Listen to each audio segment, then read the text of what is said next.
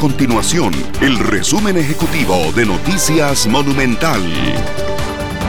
Hola, mi nombre es Fernanda Romero y estas son las informaciones más importantes del día en Noticias Monumental. El tipo de cambio del dólar comenzó a presentar una tendencia a la baja durante los últimos días, tras el crecimiento sostenido que reflejó por más de tres semanas. El precio de la referencia alcanzó los 630 colones y en ventanilla de bancos comerciales y en ventanilla de bancos comerciales llegó a los 636 colones. Sin embargo, este lunes el Banco Central reportó la venta de la divisa en 626 colones y en ventanilla disminuyó a 630 colones.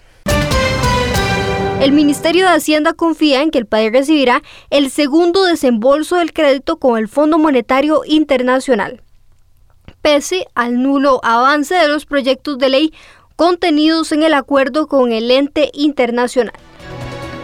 Estas y otras informaciones usted las puede encontrar en nuestro sitio web www.monumental.co.cr. Nuestro compromiso es mantener a Costa Rica informada. Esto fue el resumen ejecutivo de Noticias Monumental.